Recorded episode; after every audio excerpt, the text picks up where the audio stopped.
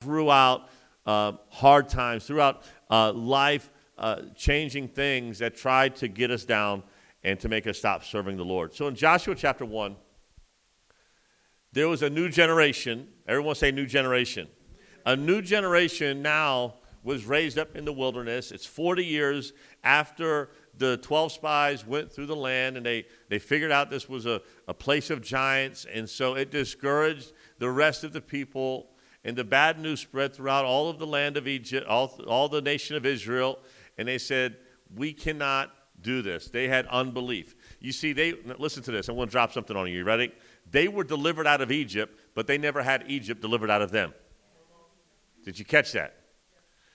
They, they were brought out of Egypt, but yet they still had Egypt in them. They still had the old lifestyle. They still had the old way of thinking. They still had the old way of doing things. And they never had a transformation encounter with God yet. You see, a lot of times we can get, we can get delivered out of the world, but not get the world delivered out of us. Shout amen, somebody. Come on. And so, because of that, unbelief came, set in. They refused to enter into the promised land. So, for 40 years, they were punished for 40 years. And that generation died, and a dude named Moses died. If you've ever heard of a guy named Moses, raise your hand real high. Okay, Moses was a good guy. He was, he was a, the deliverer of the nation of Israel, brought the people out of Egypt. But he was only able to bring them so far because of unbelief.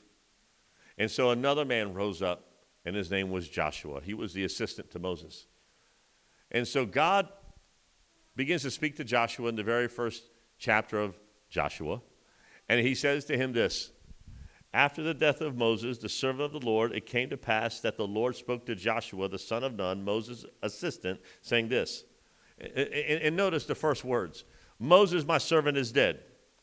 God didn't really kind of ease Joshua into that. He kind of kind of hit him right in the face. He's like, "Okay, Moses my servant is dead. Now it's time for you to arise and go over this Jordan." You've been wondering for 40 years, you've been wondering long enough. Now it's time for a new generation to go in and possess the promise. Now it's time for you, Joshua.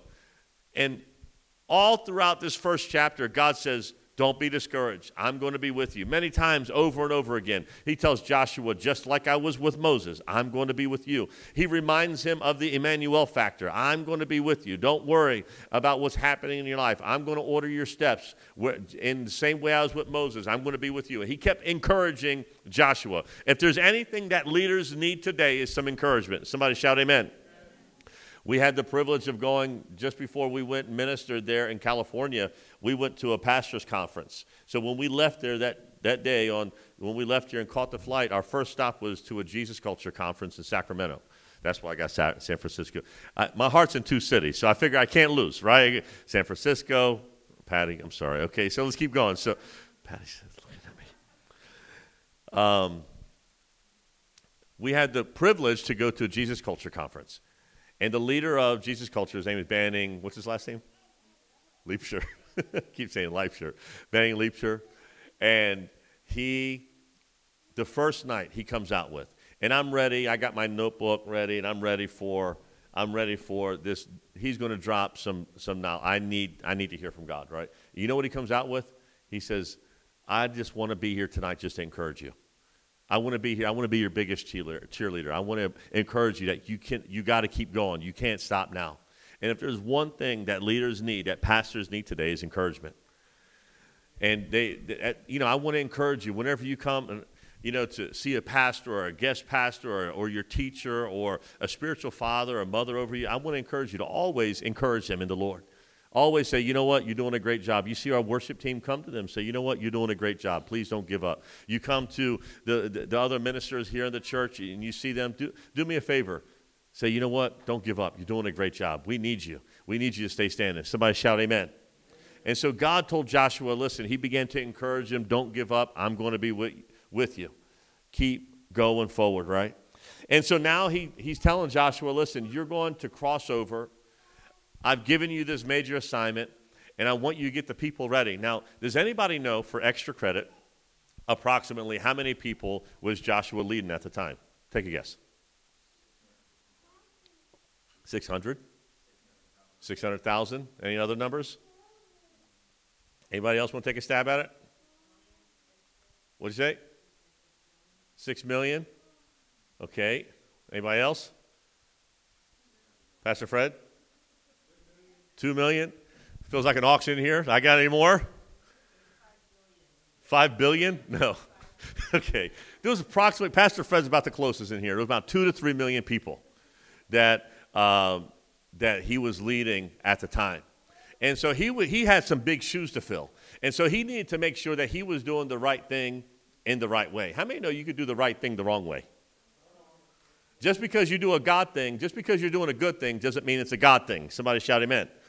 I want to say that again. Just because you're doing a good thing doesn't necessarily mean it's a God thing. That's why we got to follow the Lord. And so God was all up in Joshua's business at this moment because Joshua was about to take leadership over one of the greatest gatherings there at the moment, and he had to make sure he was following the Lord closely.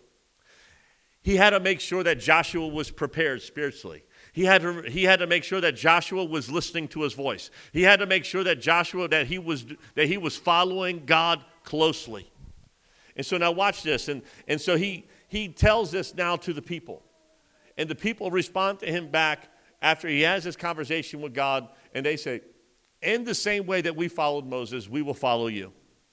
We'll follow you, Joshua. Whatever you tell us to do, we're going to do. And so the next thing that Joshua does, he said, Let's send over two spies. Maybe he had the idea, we sent over 12 before, that didn't work too well. Let's send over a smaller party. And so he sends over two men to go spy out the land.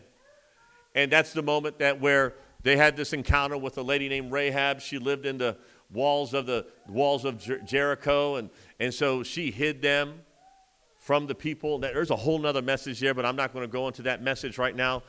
But there, God hid them. They spied out the land, and now they come back to Joshua. And now Joshua is ready to take them over. Go to Joshua chapter 3. Joshua gets word from the Lord. And let's go to Joshua chapter 3, verse 1. I'm going to go verse by verse. Are you ready? Let's go verse by verse. Then Joshua rose early. Everyone say, rose early. Joshua rose early in the morning, and they set out from Acacia Grove, and they came to the Jordan, he and all the children of Israel, and lodged there for three days. Everyone say three days. That the officers went through the camp. And they commanded the people, saying, When you see the ark of the covenant of the Lord your God, the priests and the Levites bearing it, then you shall set out from your place and go after it. Rose early. Joshua didn't waste any time. He immediately followed the Lord. He immediately did what God called him to do. He had a conversation with God. When you know beyond a shadow of a doubt, when you hear the voice of God, you've got to continue and obey the voice of the Lord no matter the cost, no matter what it looks like, no matter uh, the situation. Joshua had a divine encounter with God. He knew he heard the voice of God. Can I say, when you know beyond a shadow of a doubt that you heard the voice of God, you better radically obey it. You better radically obey it. There's nothing that should stop us from doing what God has called us to do. When you know beyond a shadow of a doubt, you heard the voice of God. Faith takes movement. They set out of their place. They didn't waste any time, okay? Joshua immediately left that place and he went and he lodged there at the Jordan. Now, you got to understand the Jordan River. When I first came to the Jordan River, and remember that, that's why I was saying that was one of my most favorite moments there when I came to the Jordan River. And, I, and when I ran down to the Jordan River, I got a little disappointed. I got to be honest. Because the Jordan River was no wider than the stage to the back wall. And it was muddy. It looked very shallow. It wasn't very overwhelming. And I'm scratching my head, and it didn't make sense to, to this moment. Because why was this going to be such a big deal? Why was this going to be so hard? And then our tour guide said, Look up here. Because I, I, said to him, I said, well, I don't understand. Why is the water so low? What, what's the deal? And then they showed me, it was way above that roof there. They showed me a mark they had a building there, and there was a mark. It might have been 30 foot up in the air. And they said this was the water level at the time when Joshua came to the Jordan River. It was about 30 foot, and it, it was it stretched out so wide.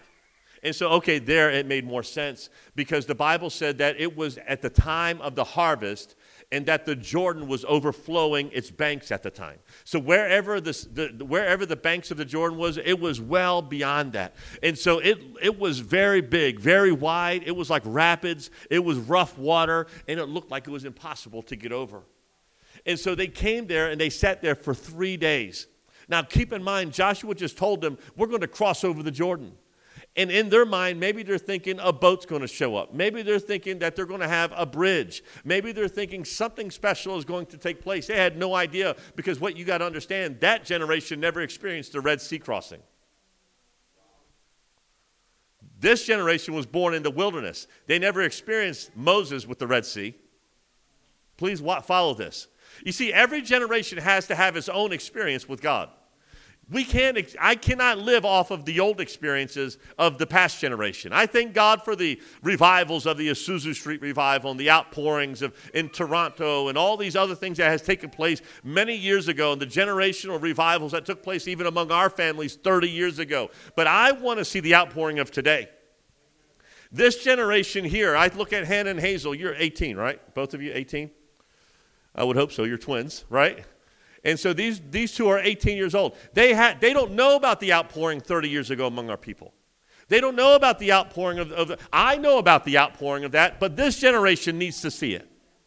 And so here is another generation that's, that is now coming of age and they get to the Jordan River and they're looking at it. They're like, how are we going to do this for three days? Can you imagine what was going through their mind? Can you imagine maybe the doubt? Can you imagine the conversations that was happening in the tents of the please last night as I was as I was studying I'm, I'm in bed and I'm, i keep talking to her she she don't want me to keep talking to her because I'm like oh my God uh, the revelation that God just kept pouring on me last night. I said, "Oh, I got to tell you this. I got to tell you this. I'm busting with it." And I said, "Forget it. You'll just hear it in the morning." And she she did hear a couple things, but she didn't want to hear it all. And so be, because she was reading, she was studying. It, was, wasn't because she didn't care, but like I always disturb her when she's in the secret place like that, and so I always mess her up. And so, um, but like last night, I was thinking about this, and um, here they needed to experience God for themselves. Now, watch this. So they're looking at this and they're, and they're thinking, how is this going to happen? They watched this for three days, and they wondered to themselves, how is this going to happen? And so, let's keep going. They lodged there for three days, and the officers went through the camp. And they commanded the people, saying, When you see the Ark of the Covenant, everyone say, When you see the Ark of the Covenant, when you see the Ark of the Covenant of the Lord your God, and the priests Levites bearing it, then you shall set out from your place and go after it. Yet there shall be a space between you and it, about ten, about two thousand cubits by measure. Do not come near it, that you may know by the way you must go. When you see the Ark of the Covenant, when you see the priest carrying it. Now, let me explain to you what the Ark of the Covenant is, in case if you don't quite understand what it is. The Ark of the Covenant was a wooden box, and it was overlaid with pure gold. And on top of this pure gold box was two angels. You got it. Please keep this in mind. Please make a note of this and keep this in mind. Don't lose track of this. There was two angels that was sitting on top of the Ark of the Covenant, and they were both facing each other. They were called cherubim, which is called angels. These two angels, they were pretty much one piece because their angels, their wings were touching each other. If you're going through Exodus, if you're going through the book, the Bible in a year, you just read this just a few days ago actually probably about two weeks ago, where how the, the angels were touching each other and how they formed one piece. And in the middle of that, there was, it was something that was called. Does anybody know what that was called? The mercy seat. The mercy seat was the place where God would come, where the glory of God would shine. This was the blue flame. There was a flame that would come down uh, on this place here. It was called the mercy seat. It was a place where God met with man. Inside of the Ark of the Covenant was Moses' ten, the, not Moses' Ten Commandments, but the Ten Commandments that Moses got when he was on top of Mount Sinai. And so they was in there. The, um, there was going to be some other items that was there was some manna that was left in there from uh, from the wilderness. Aaron's stu- Aaron's uh, rod was in there as well. So this was a visible. This was a visible, uh, a visible picture of God's presence among the people. And the only ones that was allowed to carry it was the priests. There were four priests, and there, were, there was these poles that would go through. If you can, the ark, ark actually also means coffin. If you can imagine a coffin, and so the, and, and they were like the pallbearers, but they would carry it upon their shoulders. They would carry the ark of the covenant. And so God said this to him. He said, "Get out of your get out of your place and go after it. When you see the priest carrying the ark, the first thing I want to say is that when we see God, we got to go after God." When we see God begin to move, you got to go after it. And that's what one of the first things that Joshua was trying to tell them. Listen, we're going somewhere we've never gone before. We've got to keep our eyes upon the Lord. This moment right here, this was no time for compromise. This was no time for them to be comfortable. You know, when we follow God, it gets you out of your comfort zone. When you follow God, maybe everybody else won't follow, but we've got to keep our focus on the Lord. Don't let, I want to say this on a side note don't let no friends, don't let no family or anybody or anything ever influence you to the point it makes you compromise. To the point to where it makes you miss you, makes you makes us miss the glory of God. Make a stand for God and go after it. There's something that that I've always uh, pushed and, and, and prompted all of our families here to do is to go after God. Look at somebody say, go after God. That's one thing that I always want to I always want to be remembered for. If you ever say anything uh, uh, uh, at my funeral uh, when I die at 148 years old, tell tell everybody say, "Hey, Pastor Aaron wanted everybody to go after God." Look at somebody say, "Go after God." You guys okay? Everybody up in here? Come on. Let's keep going. But there shall be a space between you and it. There shall be a space. Now, the, it said it was about 2,000 cubits. Now, if I would go ahead and put that in today's terms, that was about a thousand yards, or about what? Maybe about a hundred football fields, right? Was that a, is that ten thousand? Is that a thousand yards, or is it a hundred, or is it ten? Ten football fields. That was about ten football fields long. He said there should be a, a space between you and it that you may know the way by which you must go for you not you have not passed this way before please listen to this he says, You got to keep your eyes upon the Lord because you have not gone this way before. This is an entirely new thing. This is an entirely new season. You've got to follow the Lord. When following God into a new territory, we better keep close eye on him and stay close enough to see him. Don't get too close because you just might miss a turn. Don't get ahead of God. Don't get too far behind because you'll lose sight of him. We've got to stay on God's speed. Don't get ahead of God. Look at somebody say, Don't get ahead of God. We can't get ahead of God. Don't get ahead of God. When God when God begins to lead you, let Him lead you. Don't tell Him which way you go. You know what happens so, so often? We go ahead and we make our own plans, and then we ask God to bless our plans. Or we make our own plans, and then our own plans come to nothing. We get mad, and we ask God to rescue us, and God said, That was never my idea to begin with. That was your thoughts, that was your idea. Don't make up a plan, ask me later to help fix it. But now we must follow the Lord. Don't let pride make us miss God when He moves. Don't let unbelief stop us from missing God when He moves. Don't let a religious mindset stop us from missing God when He moves. God, sometimes He moves in different ways. Again, this right here was a new season. This was something entirely different. They weren't used to this. They, yes, they saw the Ark of the Covenant move all throughout the wilderness, but they were never, they never seen nothing like this. And sometimes when God some, does something new, it, he, he, he'll, he'll mess up our mind. I'm using a, I'm using a, a notepad here this morning. I'm sorry. This is, I, I don't normally use a notepad, but I was just, uh, I didn't transfer it yet onto uh, computer. All right? Now watch this. Please listen, keep, keep tuned in. For you have not passed this way before. Look at verse 5. And Joshua said to the people, sanctify yourself. That's a big word that we use in the church a lot. And not a lot of times we don't understand this. But he says, Sanctify yourself, for tomorrow the Lord will do wonders among you. Listen to this. Write this down if you're writing down notes. What I do today will determine my tomorrow. What I do today in the name of the Lord will determine my tomorrow. He says, sanctify yourself. You know what sanctification is? Is removing the physical to make room for the spiritual.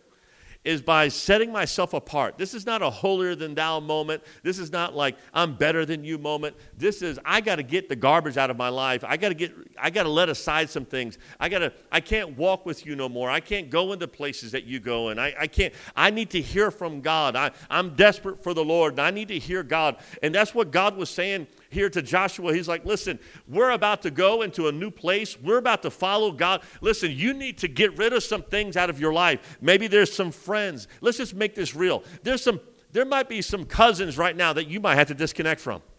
There might be some people that even have your last name that you just can't be yoked with. The Bible says don't be unequally yoked with those kind of people that will drift you away and pull you away from the Lord and try to justify their sin and try to justify their lifestyle and say, God will forgive me in the morning. Listen, anytime, anytime that we try to live on that edge and on that line, you know, like I've got, I've got, I've, I've gotten into conversations before where people try to ask me, you know, what can I, what all can I do and still make it to heaven? I literally just had this conversation just not too long ago. I get this phone call and they're like, what can I do? You know, how can I, how can I still make it into heaven? Where, where's the line? Where's the line? You know what happens when we say, Where's the line? It's like, How much sin can I get away with and still make it into God's heaven? You know what the problem with that theory is? People will live like an animal all their life and never go after God. They, they say, Well, I can, I, I, let's just get this close to it. Let's just compromise as much as I can. And instead, my response would be something like this Why don't you just make up your mind to go after God?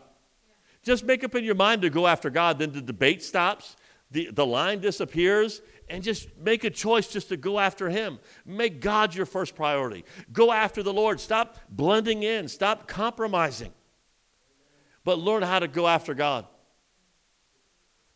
I told you at the very beginning, this message today is a generational message. This is a message today to, for, for not only for us to serve the Lord, but our children and our children's children to serve the Lord.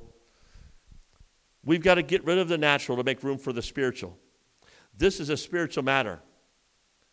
And so if it's a spiritual matter, then we got to we got to use we got to use spiritual weapons.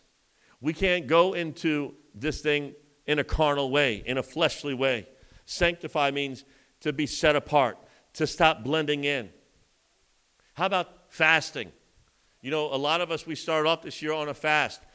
The fast, we ended the fast corporately, but that doesn't mean we don't ever fast again. I want to encourage you eh, have fasting in your day, in your weekly or your monthly lifestyle with God because fasting it removes the natural to make room for the spiritual again this is a spiritual matter sanctify yourself we belong to the lord so now watch this. The Lord will do wonders among you. If, if we make the sacrifice today, if we make the sacrifice today, it will prepare us for our tomorrow. Sanctify yourselves, because God is going to do wonders among you. Then Joshua spoke to the priest, saying this Take up the ark of the covenant and cross over before the people. So they took up the Ark of the Covenant and went before the people. And the Lord said to Joshua, This day I will begin to exalt you in the, in the sight of all of Israel, that they may know that I, as I was with Moses, I will be with you. You shall command the priests who bear the Ark of the Covenant, saying, When you have come to the edge of the water of the Jordan, you shall stand in the Jordan. Stand in it. Imagine this for a moment. You see, remember when Moses delivered the people out of Egypt, he came to the Red Sea. This is the Red Sea, and he stood up on top of a mountain. And what did he do? He took his staff and he raised it over top of the Red Sea. And then what, did, what happened? The Red Sea opened on the left side and the right side, and the people crossed over on dry land. You see, this was a different moment. This was a time of testing of faith. Now they there was four men and this is what's amazing. There are th- almost 3 million people, but there are four men that God had to require to have some great faith. Listen to this for a minute. These four men are unnamed. All we know that they're four priests. And they took the Ark of the Covenant and they walking down down and they're leaving Joshua, they're leaving the rest behind, and they're approaching the edge of the Jordan River, and the Jordan River is overflowing. Can you imagine what's going through their mind? Maybe they're thinking, what's going to happen? Maybe they're thinking, maybe the water's going to split open like it did for Moses when, you know, when they got close enough and they just walked through on dry ground. But you see, that would have taken no faith. But they're walking down. And as soon as they stepped into the water, they had to walk in it. It didn't split open before it. You see, a lot of us in the room, sometimes we'd like to have the water split open before we have faith to walk through it. A lot of times, God wants us to step in it before the waters begin to open, because until then, our faith is never revealed. And so they had to walk into the water. And as soon as they walked into the water, I would like to tell you that immediately the water split open. I would love to tell you that in a moment, but how many know that in a moment, a moment can, can feel like a lifetime when you're standing in something like that? A split second can feel like months when you're waiting on God. Has anybody been waiting on God? Come on, raise your hand if you've been waiting on God. And so here they go. They're, they stand in the water and they're waiting for something to happen. And they stepped into it. Sometimes things won't happen until you step into it. Sometimes just the water won't open until we step in it. And so they had to make a decision am I going to trust God? They had to make a decision are they going to trust their leader? Because did they hear their leader right? Did they hear Joshua? They believed that Joshua heard from God. And so by faith, they went ahead and they followed that. Are you still with me? So now watch this. As soon as that happened, they were bearing the Ark of the Covenant. They were bearing the Ark of the Covenant. They walk into the water, and the Bible said all of a sudden the water begins to split open. For almost 20 miles, it splits open. And now they're standing on dry ground. Watch this. Watch the parallel for a minute. In the same way, the Ark of the Covenant came into the Jordan River. Fast forward all the way to John, that when Jesus came to the Jordan River, to the very same spot that was split open for 20 miles wide, now Jesus, the walking, living Ark of the Covenant. Do you see this? And why is he the Ark of the Covenant? Let's go forward about three and a half years later. After he dies, he resurrects. And in the empty tomb, when they came into the empty tomb, what did they see? There, they saw where Jesus was laying, and tell me what was there two angels, and one was at the foot. Are you seeing this? And one was at the head, and they were both touching each other. What is that telling me? That Jesus is the mercy seat, Jesus is the Ark of the Covenant. And so, watch how this connects here. My God. This is what I'm telling you. I was jumping up and down in the bed last night when, I, when, when God was showing this to me. And so, in the same way, in the same way, how the Ark of the Covenant went down into the water is the same way that even years later, thousands of years later, they didn't realize that that, that same Ark, Jesus, God in the flesh, came down into that same Jordan River at the very same exact spot. That was, that was a prophecy of what was going to take place years even before that. They had no idea that was going to take place. And you know when I found that out? I didn't find that in the Bible. I found that out when I went to Israel. Because when I went to Israel, they're telling me that this is the same spot that the Jordan River went through, and this is the same spot that Jesus was water baptized. And my mind was blown. I said, Oh my God, I cannot believe where I'm at right now. The same exact spot where Jesus came and was water baptized, the Ark of the Covenant, the same exact thing. Now, watch this. Here they are. They're standing firm. They're standing firm. I, I, need to close, so if you can help me, thank you. Is this, are you, are you getting this so far? Is this good teaching? I hope this is helping you this morning. Now, watch this. Let's go to verse 17. I'm just going to end with this, the last verse. Verse 17 And this is my main text right here that I want to get to. It took me an hour to get to here. Okay, now we'll listen to this. This is so good. Look at somebody say, This to be good. Are you ready? As they were standing, Jack said, Yeah. As they were standing there with the Ark of the Covenant, they were standing as the, let's read it. Let's look at verse 17. Then the priests who bore the ark of the covenant of the Lord stood firm. on dry ground in the midst of the Jordan. And all Israel crossed over on dry ground until all the people had crossed completely over the Jordan. Everyone. Here's the point it took four men to believe God, it took four men to stand firm on dry ground to make the way for millions. You know what prepares the way for revival for the next generation? Is when this generation makes a stand to stand firm. That I will be stable that I will not be up and down with my emotions. I will not be up and down with my walk with God. I am who God says I am. I will be who God says I will be. I will stand firm in my faith. I will stand firm in what I believe for my God. I will stand firm in prayer. I will stay in the Word. I will serve no matter what mountain I'm facing, no matter what storm is coming. I will stand firm. I will be steadfast I will be immovable. I will always abound in the work of the Lord because I know that my labor for God is not in vain. I will stand firm. Somebody shout, I will stand firm. That makes a way for the next generation to come through when you stand firm. You could be what it takes for your family to walk through and serve the Lord. You, mom, you, dad, you, son, you, daughter. You might be a child in here. Your children may not be serving the Lord. But if you make a stand, it'll, it'll make a way for the next generation. It'll make a way for your sons and daughters and your cousins and your aunts and your uncles, your brothers. Your, you, some of you in here, you have brothers and sisters that may not be serving the Lord or parents or family members. But if you make a decision to say, I'm going to stand firm,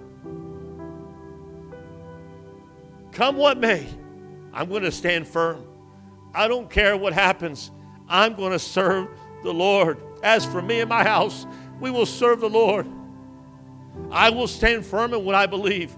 I will not go up and down and wishy washy in my faith. I will stand on the scriptures. I won't be double minded, tossed to and fro by every wind and wave of the sea. I will stay locked into the promises of God because His promises are yes and amen. My God hasn't failed me. He will never lie to me. He will never leave me. He will never forsake me. He was the only one that was ever risen from the dead. My God that sits at the right hand of the Father, that makes intercession for you and me today, is the same God. He's a God that still heals. I'm in debt to the Lord because of what He has done in my life. How can I turn on my God right now? He has saved me. He has saved my children. There were moments in my life where I, I should have, where He should have given up on me, where I refused to say no to, to myself and say yes to Him. He's my God. He's never forsaken me. He is faithful. He's too good to turn our backs on Him now. Stand for God, stand firm. Don't be so wishy washy that our own children don't even know what we believe, that the people around us don't even know who we are in God. You want to see generational faith? You want to see a generation will walk in revival? How is revival sustained from generation to generation? Because the next generation will serve the Lord. Now, watch this. Man, there's so much here.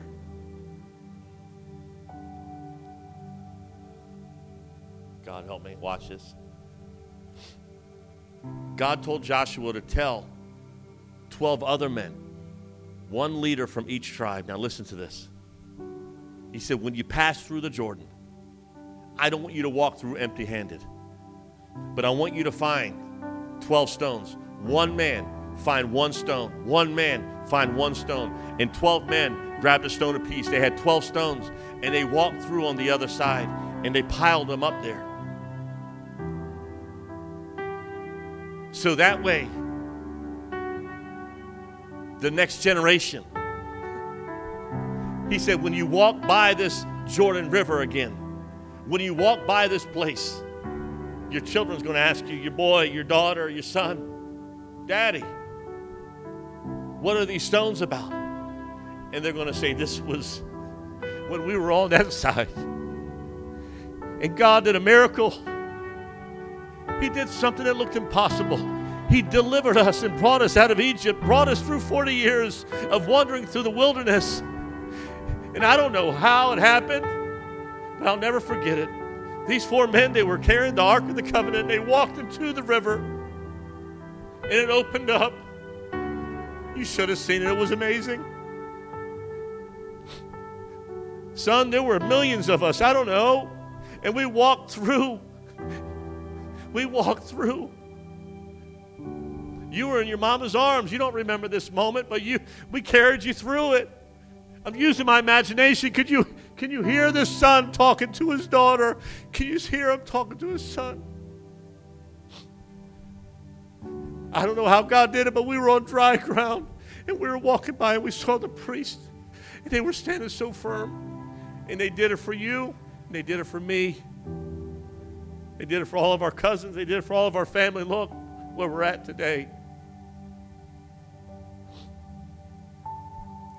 And they set up these stones as a memorial so they would never forget where God brought them from. There was two memorials. There was one there on the shore. So that way when that next generation would see it, they would see the goodness of God. And there was another generation. There was another set of stones that Joshua put up in the middle of the Jordan. You know why?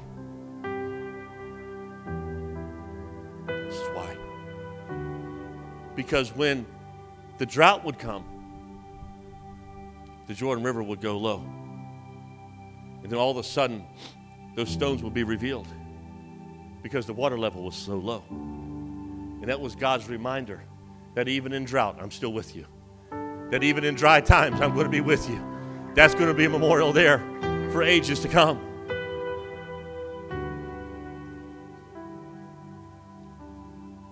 And as I was studying this, I heard the Lord bring back to my remembrance. And I didn't know where it was at. I had to look into it, I had to find it. But the Lord said that we are living stones. In 1 Peter 2 4, watch this. We may not have a pile of stones that we can share and show my children.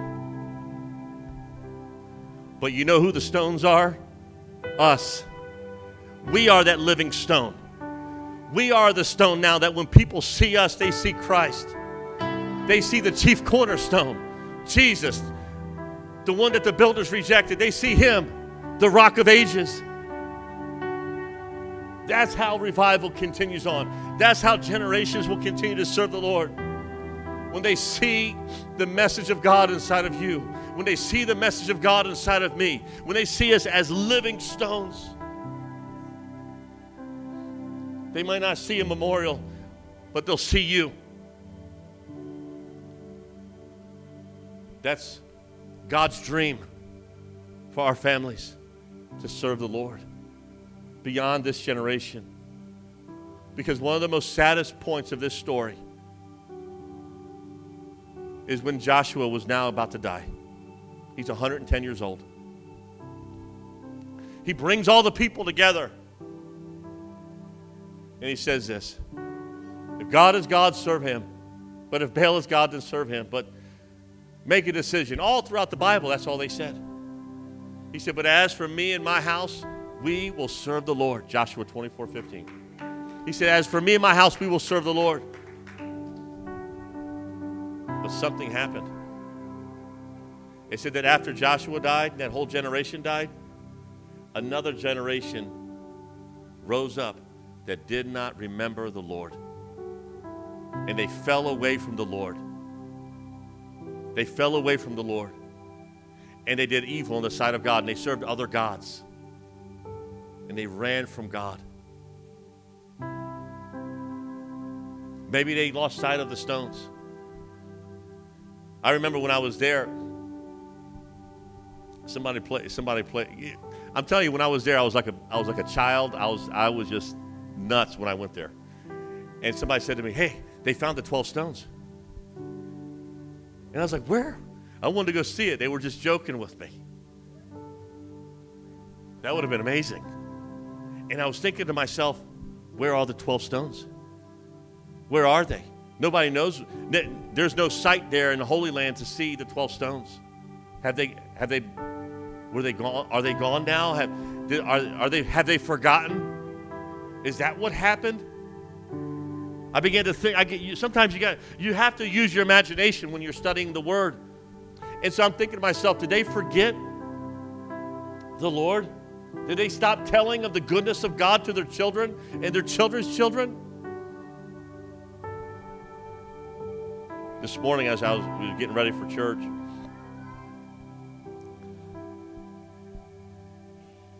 I got some worship music on, and this one song was done over for a while. And all of a sudden, I hear Elijah, something's got to break. Something's got, he's singing, something's got to break. All this out of nowhere. Yesterday, I hear him in the car. He's singing uh, Holy Forever. Yesterday in the car, he's singing these songs. What, what is it going to take for our children our grandchildren to serve the Lord? Is by you and I being living stones in front of them. Yes, we are going to blow it. Yes, we are going to say the wrong thing sometimes. Yes, we're going to have moments, weak moments. Yes, we are. I'm not saying that we are going to live absolutely perfect before them. But if we live a lifestyle that reflects the love of God, if we live a lifestyle that where we want to glorify God in everything that we'll do, I guarantee you that we will train up these next children in the way that we'll go, in the way that they he or she should go. And when they're old, they won't depart. I'm not saying they won't drift. Because my children, they have drifted. They have gone off track before. But I thank God today. I was looking back and I took a picture. I had to take a picture of all my children up here serving the Lord. I had to take a picture of that moment. I said, God, thank you. That all my children, all my and my grandchildren, and my, my kids are all serving the Lord. They're all going after you. They're serving in ministry and they're doing the work of the Lord. You want to see generational growth?